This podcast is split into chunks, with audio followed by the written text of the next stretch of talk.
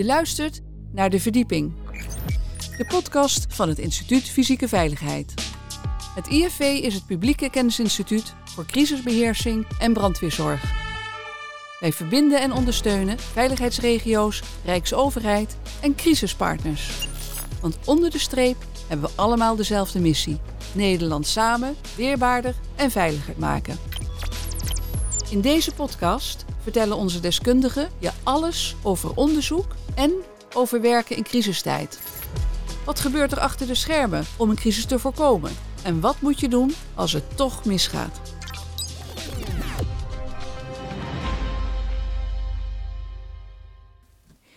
Hartelijk welkom uh, bij deze tweede aflevering in de podcastserie over netcentrisch werken. Mijn naam is Brian Visser, ik ben adviseur netcentrisch werken bij het Instituut Fysieke Veiligheid. Um, in de vorige aflevering heb je kunnen luisteren naar een gesprek over een onderzoek naar de meerwaarde van informatiemanagement en de rol van informatiemanager. En deze tweede aflevering gaan we eigenlijk inzoomen op een uh, specifiek incident om uh, te kijken wat leren we nou van het centisch werken in de praktijk. Het incident waar we het over gaan hebben is het schietincident uh, te Utrecht. Dat was op 18 maart 2019. Um, en we beseffen ons dat dat voor heel veel mensen in Nederland grote impact heeft gehad. Betrokkenen, nabestaanden en slachtoffers. Um, en toch is het ook vanuit onze professionaliteit en vanuit ons vakgebied een ontzettend leerzaam incident geweest. En willen we die lessen ook uh, graag met elkaar ophalen en uitdragen. Uh, vandaar dat we het vandaag over dit incident gaan hebben. Um, ik zit hier eigenlijk met drie gasten hier in Schaarsbergen bij het Instituut Fysieke Veiligheid. Dat zijn Willem Treurniet, Arjan van Donselaar en Willem Langrak. En ik wil eigenlijk beginnen. Um, willen jullie jezelf even voorstellen? En dan vooral even met welke rol zit je hier vandaag in deze podcastaflevering? En dan begin ik even bij uh, Arjan. Ja, dat is goed. Dankjewel. Arjan van Donslaar. Ik uh, werk bij de Veiligheidsregio Utrecht. Um, sinds ongeveer twee jaar ben ik daar coördinator netcentrisch werken. En uh, dat betekent dus dat ik met het, uh, het tijdens het schietincident uh, daar niet werkte. Althans, ik werkte, ik werkte bij het Landelijk Operationeel Coördinatiecentrum, het LOCC. En vanuit die hoedanigheid ben ik ook daar betrokken geweest bij de, bij de, de incidentbestrijding, bij het schietincident. En ja, nu ook vanuit de veiligheidsregio meegeholpen aan het, aan het onderzoek. Ja, dank. Fijn dat je vandaag aan kon sluiten, ook hier. Um, Willem Treurniet. Ja, mijn naam is uh, Willem Treuniet. Ik ben uh, landelijk adviseur netcentrisch werken bij het, uh, bij het Instituut Fysieke Veiligheid, bij het IFV. Um, en ik ben ook vanuit, in die rol ben ik ook betrokken geweest bij het onderzoek naar het schietincident.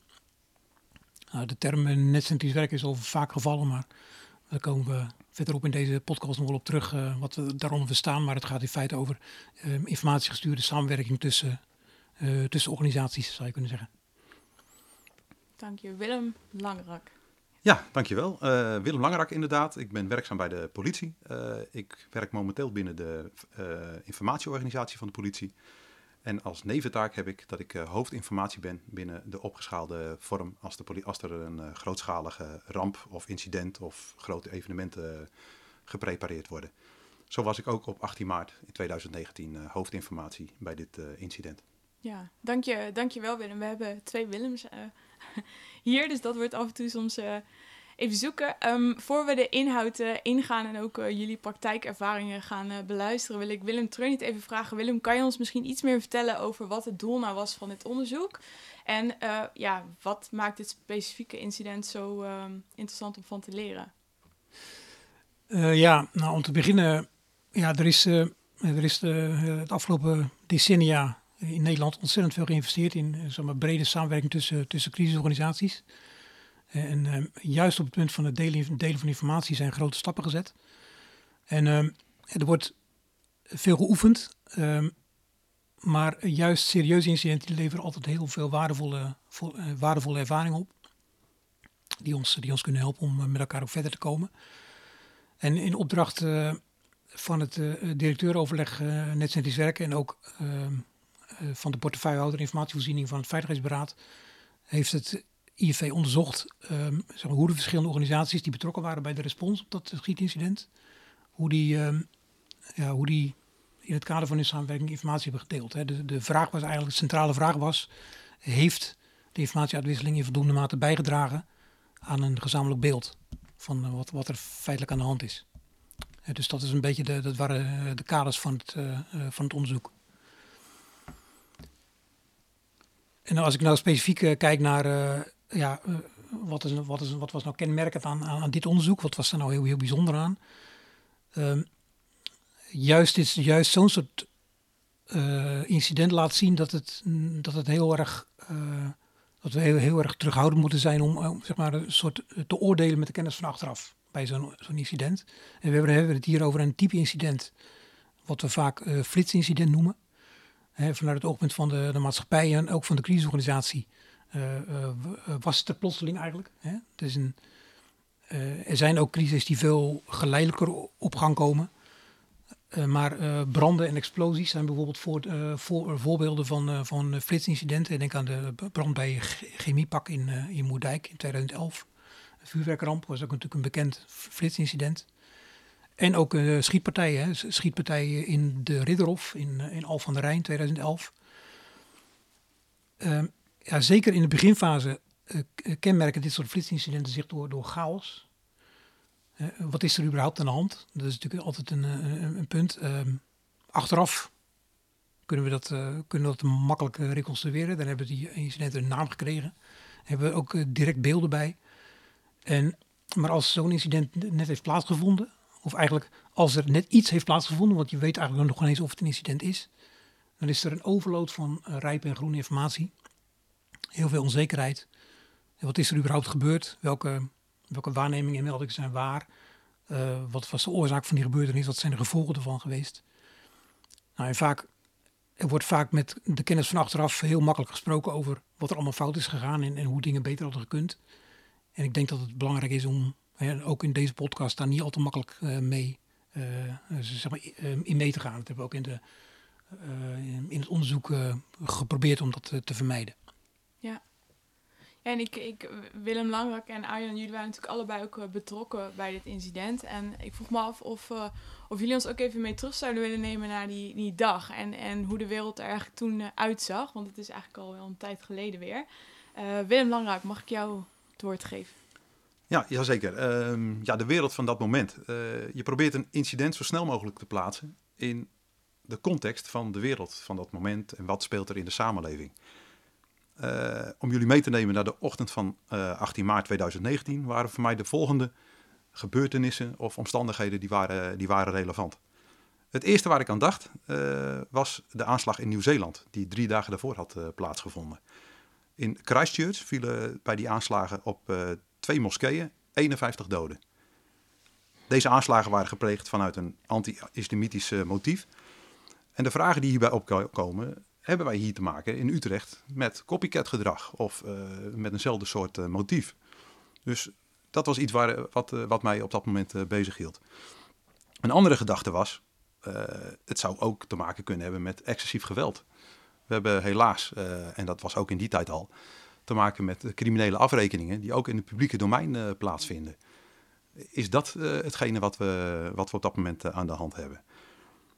En waar we ook altijd rekening mee houden, ook op basis van het dreigingsniveau, is een, een aanslag vanuit een islamitisch terroristisch motief. Dat is in Nederland gelukkig nog niet zo vaak gebeurd, maar in de landen om ons heen is dat zeker een serieuze, ser serieus verhaal. En daar hebben we helaas voorbeelden van.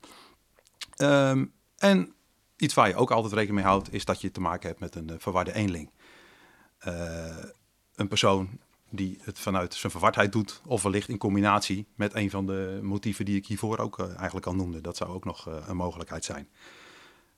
Dit zijn even de eerste lijnen en denkrichtingen die bij je opkomen bij, bij het horen van zo'n melding. En die lijnen zet ik ook uit als, als hoofdinformatie. En het helpt om in die kaders te denken, want je kunt bevestiging krijgen of ontkrachting van of een bepaald scenario waar je aan denkt, hetgeen is waar je op dat moment mee te maken hebt. En er is op dat moment heel veel ruis. Wat, uh, wat Willem terecht ook zegt, het is uh, chaos bij een flitsincident in het begin. Maar het helpt om deze ordening al, al toe te passen. en gaandeweg kom je erop uit van ja, welke, welke stelling is het sterkste gebleken. Ja. Ja, en Arjan, want eh, jij was werkzaam bij het LOCC. Kan jij ons eh, iets vertellen over hoe, de, hoe, hoe jullie eerste beeld was en hoe jullie dat toen eh Ja, te horen kregen? vanuit de, vanuit de, de LOCC-achtergrond, maar ook vanuit de, de veiligheidsregio-achtergrond, dan Of met het feit dat je mogelijk vervolgaanslagen tegemoet kunt zien. En een belangrijke koppeling daar weer aan is, wat zijn de potentiële doelwitten van vervolgaanslagen en welke maatregelen moeten we daarop nemen? Dus eh, zo kun je al zien van met die eerste duiding hoe belangrijk het is voor alle maatregelen die daarop eh, op moeten volgen. Het is complex omdat je snel eh, een antwoord wil hebben, want dat- is echt dringend gewenst voor, voor alle partners. Maar tegelijkertijd, ja, en dat, dat, dat, dat zult u ook begrijpen, is dat in de beginfase complex. Want gevalideerde informatie, die heb je nog niet. Waarheid, geruchten, onwaarheden eh, op straat, maar ook binnen alle diensten, ja, die lopen op dat moment eh, door elkaar heen. En eigenlijk ook met een overload aan informatie die we, die we dan hebben. Dus Ja. dat is de uitdaging waar we voor staan. Dus snelheid versus eh, een enorme overload aan, aan informatie. En herken je dat Arjan ook vanuit, eh, vanuit jouw perspectief? Dus ik even veiligheidsregio, LSCC perspectief. Ja, ik denk, ik zit ook te denken, nu we het zo weer daarover hebben, denk van ehm, dat, die, die, chaos in dat eerste uur en dat rijp en groen, hè, wat al genoemd is. Ik denk dat we wel eh, profijt hebben gehad ook van het, eh, eh, van het, ehm, eh, het, het, het eh, werken met die, met die thema's binnen Netcentrisch werken. En dat, dat is iets waar we de afgelopen jaren best wel sterk op hebben ingezet. En dat betekent in ieder geval voor, voor, voor ons als, als veiligheidsregio's, eh, maar ook bij het LCC, eh, dat je eh, in die chaotische fase dus met één taal spreekt. En dat je dus op een gegeven moment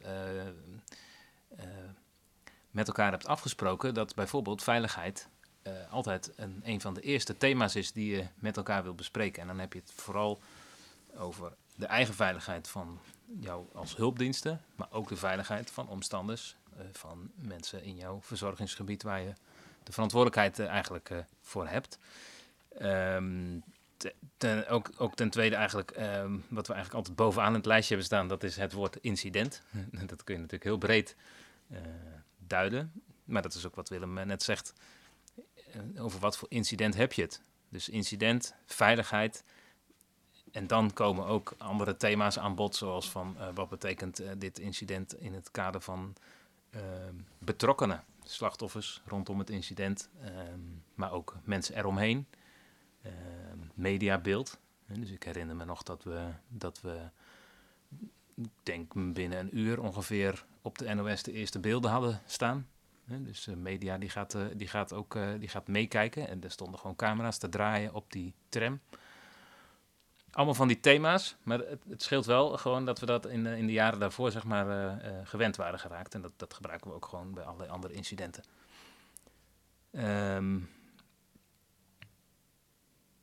ja, de, dit, dit gaf ook nog buiten die thema's die we al van tevoren bedacht hadden. Hè, daar staat ook dan het woordje partners, crisispartners op een gegeven moment bij. Maar wij merkten ook wel heel erg dat dit incident eh, breder was dan alleen de crisispartners. We hebben ook nieuwe partners leren kennen, zeg maar. Eh, als je ziet dat er bijvoorbeeld rechtstreekse lijnen gingen lopen tussen de NCTV en de veiligheidsregio. eh, wat je eigenlijk normaal gesproken niet zo gewend bent. Eh, maar ook dat openbaar vervoermaatschappijen uit de eerste hand informatie wilden hebben. Is het nog wel veilig dat wij met onze bussen en onze treinen door Utrecht heen blijven rijden? Wat toch een knooppunt is van, van vervoer. Allemaal dat soort vragen, die, die komen dan in de loop van zo'n incident naar voren. Ja, dat thematisch werk is misschien goed om dat nog even iets, iets toe te lichten. Ook Willem vanuit Netcentisch werken, het gedachtegoed. Ehm, eh, kan je daar nog iets meer over vertellen hoe dat, hoe dat helpt in informatiedeling? Ja, ja, het, idee is eigenlijk dat je, zeg maar, dat ieder, eh, de- zeg maar, ieder, eh, ieder team in iedere organisatie onderhoudt eigenlijk een soort eigen beeld, een eigen, eigen perspectief op dat wat, wat er gebeurt. En ehm, het idee is dan dat je dan zeg de, de feiten die je daar verzamelt, eigenlijk een soort samenvat, een soort eh, groepeert onder een aantal eh, thema's. Wat dan eigenlijk aangeeft van eh, waar maken wij ons als organisatie, als team, als, als, als, als, als, als deel van de crisisorganisatie druk om. Hè, wat, wat, is nou, en, wat zijn onze prioriteiten? En dat helpt dat intern binnen het team en binnen, binnen, je, binnen je organisatie, binnen je crisisorganisatie, uh, helpt dat om een stukje focus aan te brengen. Van hier zijn we op gericht en, en mhm. dit zijn ook inderdaad onze prioriteiten. Maar dat helpt het ook richting anderen. Ja, je maakt je informatiebehoefte kenbaar op die manier. Ja, je maakt je informatiebehoefte kenbaar, ook, ook richting anderen.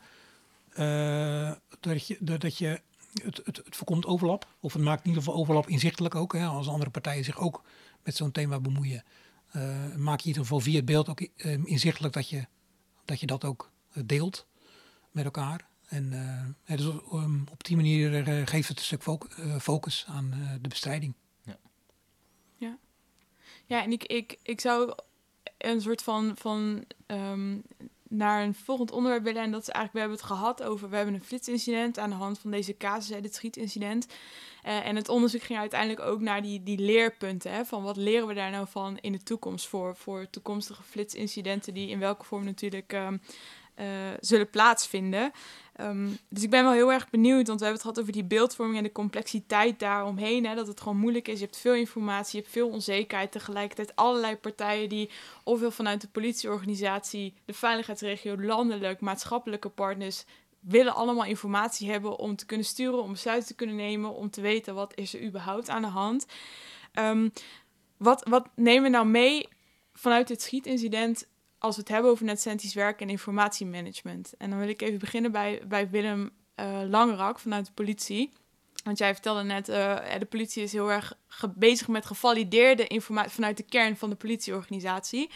Um, wat leert zo'n schietincident jullie nou? Eh, dat je eigenlijk een, een, een categorisering moet, uh, moet zien te vinden. En daar hebben we wel een, een voorbeeld bij. Dat je zegt van niet alleen maar gevalideerde informatie publiceren dat blijft ook wel, want dat is gaandeweg, of naarmate de tijd verstrijkt, wordt het ook steeds duidelijker. Dus wat je kunt valideren en de duidelijkheid neemt met het verstrijken van de tijd ook steeds meer toe. Maar ook een categorie benoemen in wat je veronderstelt, wat je hebt gehoord en wat je aan het onderzoeken bent. En zoals ik in het begin al schetste, met welke scenario's houden we rekening? En ook breng daar ook een volgorde in aan. welk scenario is het meest waarschijnlijk? En als het ook lukt uh, ook qua vertrouwelijkheid. Want soms ontkom je er niet aan als politie dat je bepaalde zaken niet kunt noemen. Maar als je de onderbouwing kunt geven waarom je aan bepaalde scenario's denkt en waarom je één scenario wel heel waarschijnlijk acht, daarmee zet je elkaar ontzettend goed op het spoor.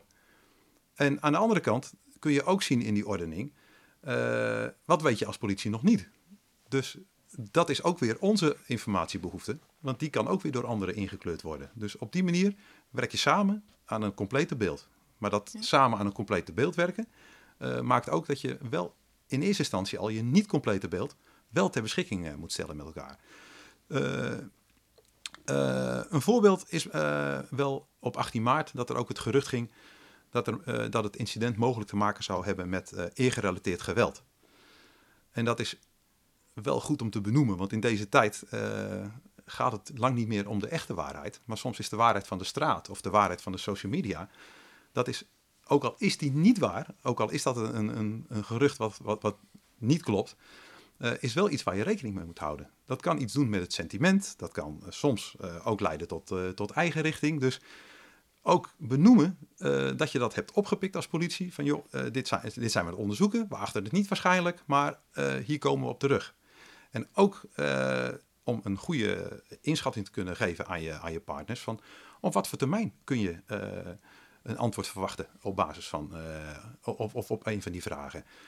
Want op basis van die antwoorden kun je ook je overleg, ook met bestuur, met het kiezen van maatregelen, kun je daar ook rekening mee houden. Want dan weet je ook van ja, op die vraag krijgen we voorlopig geen antwoord. Dat, helpt niet om daar heel hard op te drukken, want dat, dat ene antwoord is wellicht niet zo eenvoudig, eenvoudig te geven. Dus dat is, dat is een element.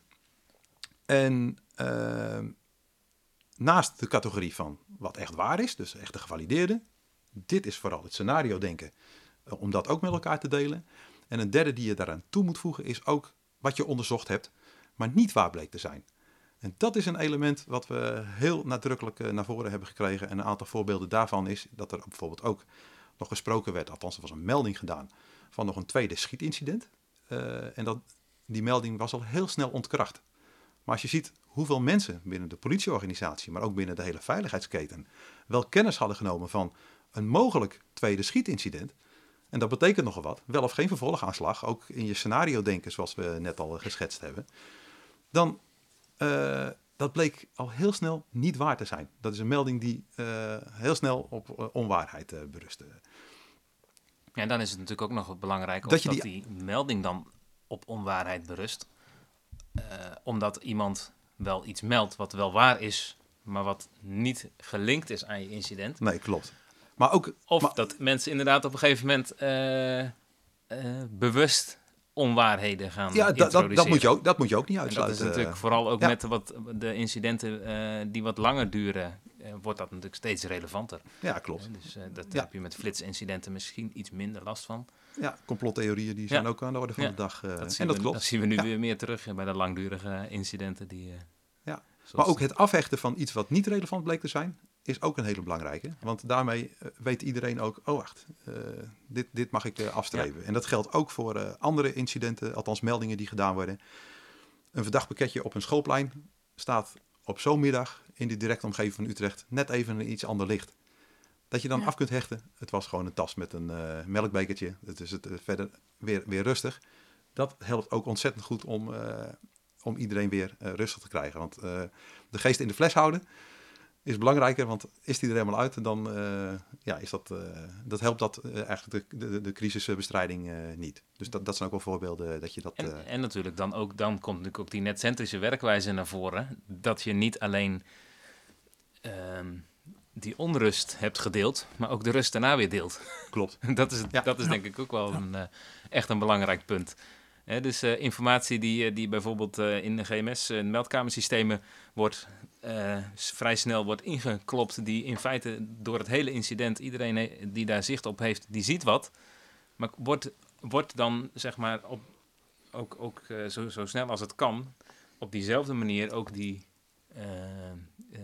die verificatie en de eventuele ontkrachting van dat incident, zeg maar, en het extra incident weer ja. breed gedeeld? Of blijft hij een beetje zweven? Ja. Want dat, dat zijn natuurlijk ook dingen. Hè? Dan, dan, we hebben op een gegeven moment net centrisch gezien, werken we met teams met, nou ja, uh, dat zijn er meerdere. Hè? Dus dat zijn, er zijn gewoon uh, en, meerdere teams. En je noemde al het SGPO van de politie, maar binnen de veiligheidsregio, het operationeel team en het pla plaatsincident. En zo zijn er nog een heel, heel, hand, hele handvol te noemen. Zien ze dus inderdaad allemaal hetzelfde? Ja, nee, klopt. Ja, het is, het is, wel, alleen wel, het is wel zo, en dat hebben we natuurlijk bij dit, dit incident heel nadrukkelijk gezien. Uh, uiteindelijk blijft er altijd bepaalde informatie die niet kan worden gedeeld. Dat is, dat, is, dat, daar moeten we heel, heel, heel nuchter in zijn. Hè, denk aan heel, heel banaal het, zeg informatie uit het opsporingsproces van de politie. Er zijn gewoon, er kunnen gewoon ook juridische redenen, zijn om bepaalde informatie niet te delen. Of nog niet te delen. En um, uiteindelijk zul je dan ook binnen de crisisorganisatie gewoon moeten accepteren dat, dat je, je je oordeels- en besluitvorming uh, zeg maar, zo, zo moet inrichten dat je dat ook zonder die informatie kunt doen. Dat die gewoon niet komt. Dat er uiteindelijk geen, uh. geen, geen uh, zeg maar, zeg maar, binnen de bestrijding komt, uh, komt daar gewoon geen, geen antwoord op, op bepaalde vragen. Nee, dat klopt. Alleen zonder het antwoord te geven kun je al wel richting geven op een andere wijze. Ja. En, en uh, in de zoektocht naar van wat, wat, wat, wat schets je en, en welke scenario's geef je, geef je voorrang, ja. dat, dat, daar kun je elkaar uh, toch wel mee helpen. Ja, en, en, en, en het is daarin heel belangrijk, denk ik, dat, als je, dat iedereen blijft samenwerken vanuit een, vanuit een soort basishouding van um, we delen informatie tenzij het echt niet anders kan. Uh, en niet vanuit een, een, een, een basishouding van um, ik houd informatie voor mezelf, tenzij iemand um, ervan kan overtuigen dat ik het moet delen. Nee, en dat, is een, uh, dat verschil is denk, denk ik heel belangrijk. En, en als, je ben, als, je, als je gericht bent op die samenwerking, dan zijn er altijd wel vormen en wegen te vinden uh, waarin, waarin de informatie misschien beperkt toch te delen is. Op, in, de, in de een of andere vorm. Nee, dat klopt. Ja. ja. Ja, en ik denk ook dat het mooie richting uh, ook afronding van deze podcast is dat we ook natuurlijk zien dat, dat net Centis werken hebben we het al gehad over die informatiebehoefte kenbaar maken, over het ook andersoortige informatie delen, ook al is het niet gevalideerd, over het accepteren dat je soms ook niet alle informatie kan delen met elkaar, maar dat het uiteindelijk ook om veel meer gaat dan alleen het delen van informatie en beelden alleen, maar ook echt een samenwerkingsvraagstuk is. Wat hier natuurlijk, we zitten met de politie hier aan tafel, veiligheidsregio. Ehm, wat ook denk ik heel nadrukkelijk um, naar voren komt ook vanuit dit onderzoek. Um, en waar we veel van hebben geleerd naar aanleiding van het schietincident. Um, uh, ik wil eigenlijk naar een. Uh, we moeten ook naar een afronding, helaas, van de, de, podcast. En ik, ik heb eigenlijk nog een laatste vraag aan jullie als gasten. Van, is er iets wat jullie voor jullie een leerpunt vanuit dit, dit onderzoek is geweest? Iets waarvan je denkt van dat is voor mij echt iets wat ik graag nog zou willen delen met de luisteraars ter afsluiting van deze aflevering. Um, Willem Langrak, dan begin ik even bij jou. Ja, binnen de politie, nou, de, de zaken die ik zojuist al wel geschetst heb, uh, daar, daar zijn echt wel uh, verbeteringen in, in, in, mogelijk. Dus, en die, die, die voeren we ook door. tegelijkertijd is het goed om te melden dat ook binnen de opgeschaalde situatie, de SGBO, staf grootschalig bijzonder optreden van de politie, als er sprake is van een crisis, dat er ook een informatiemanager politie op dit moment is toegevoegd aan die staf. En om, om jullie een beeld te schetsen van wat is dan de rol van die informatiemanager, dat is eigenlijk met één been binnen de crisisorganisatie van de politie, maar met, met de andere been uh, met, uh, met alle veiligheidspartners, om daarin ook vanaf van begin af aan de, de informatiebehoeften en ook de informatie te delen met elkaar. Dus ja.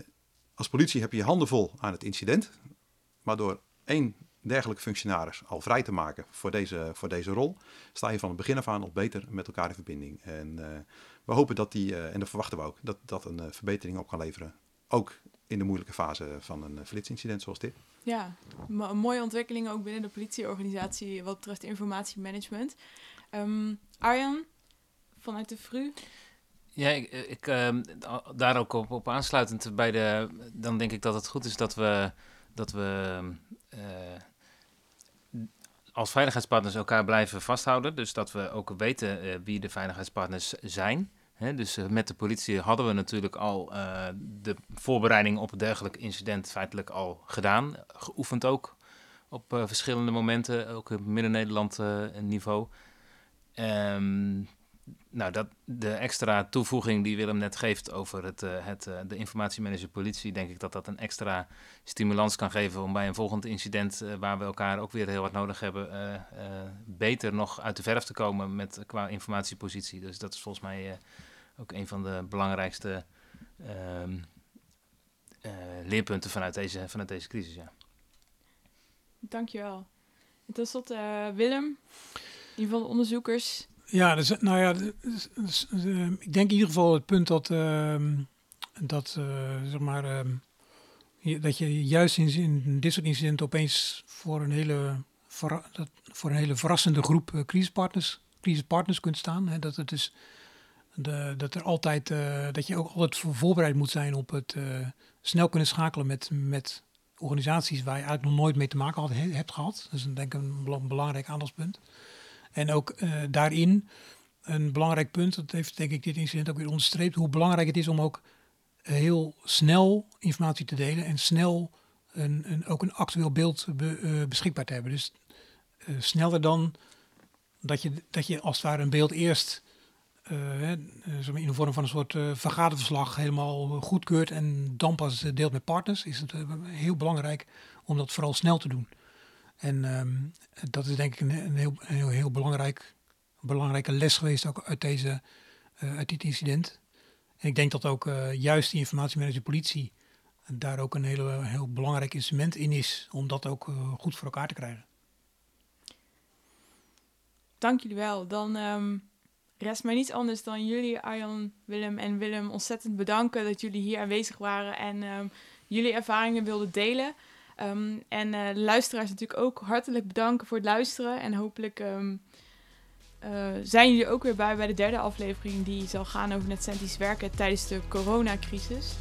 Um, dank jullie wel voor het luisteren en hopelijk tot dan.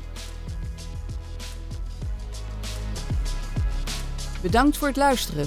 Wil je meer weten over het IFV? Kijk dan op ifv.nl of volg ons via LinkedIn. En vergeet je niet te abonneren op onze podcast in je favoriete podcast-app.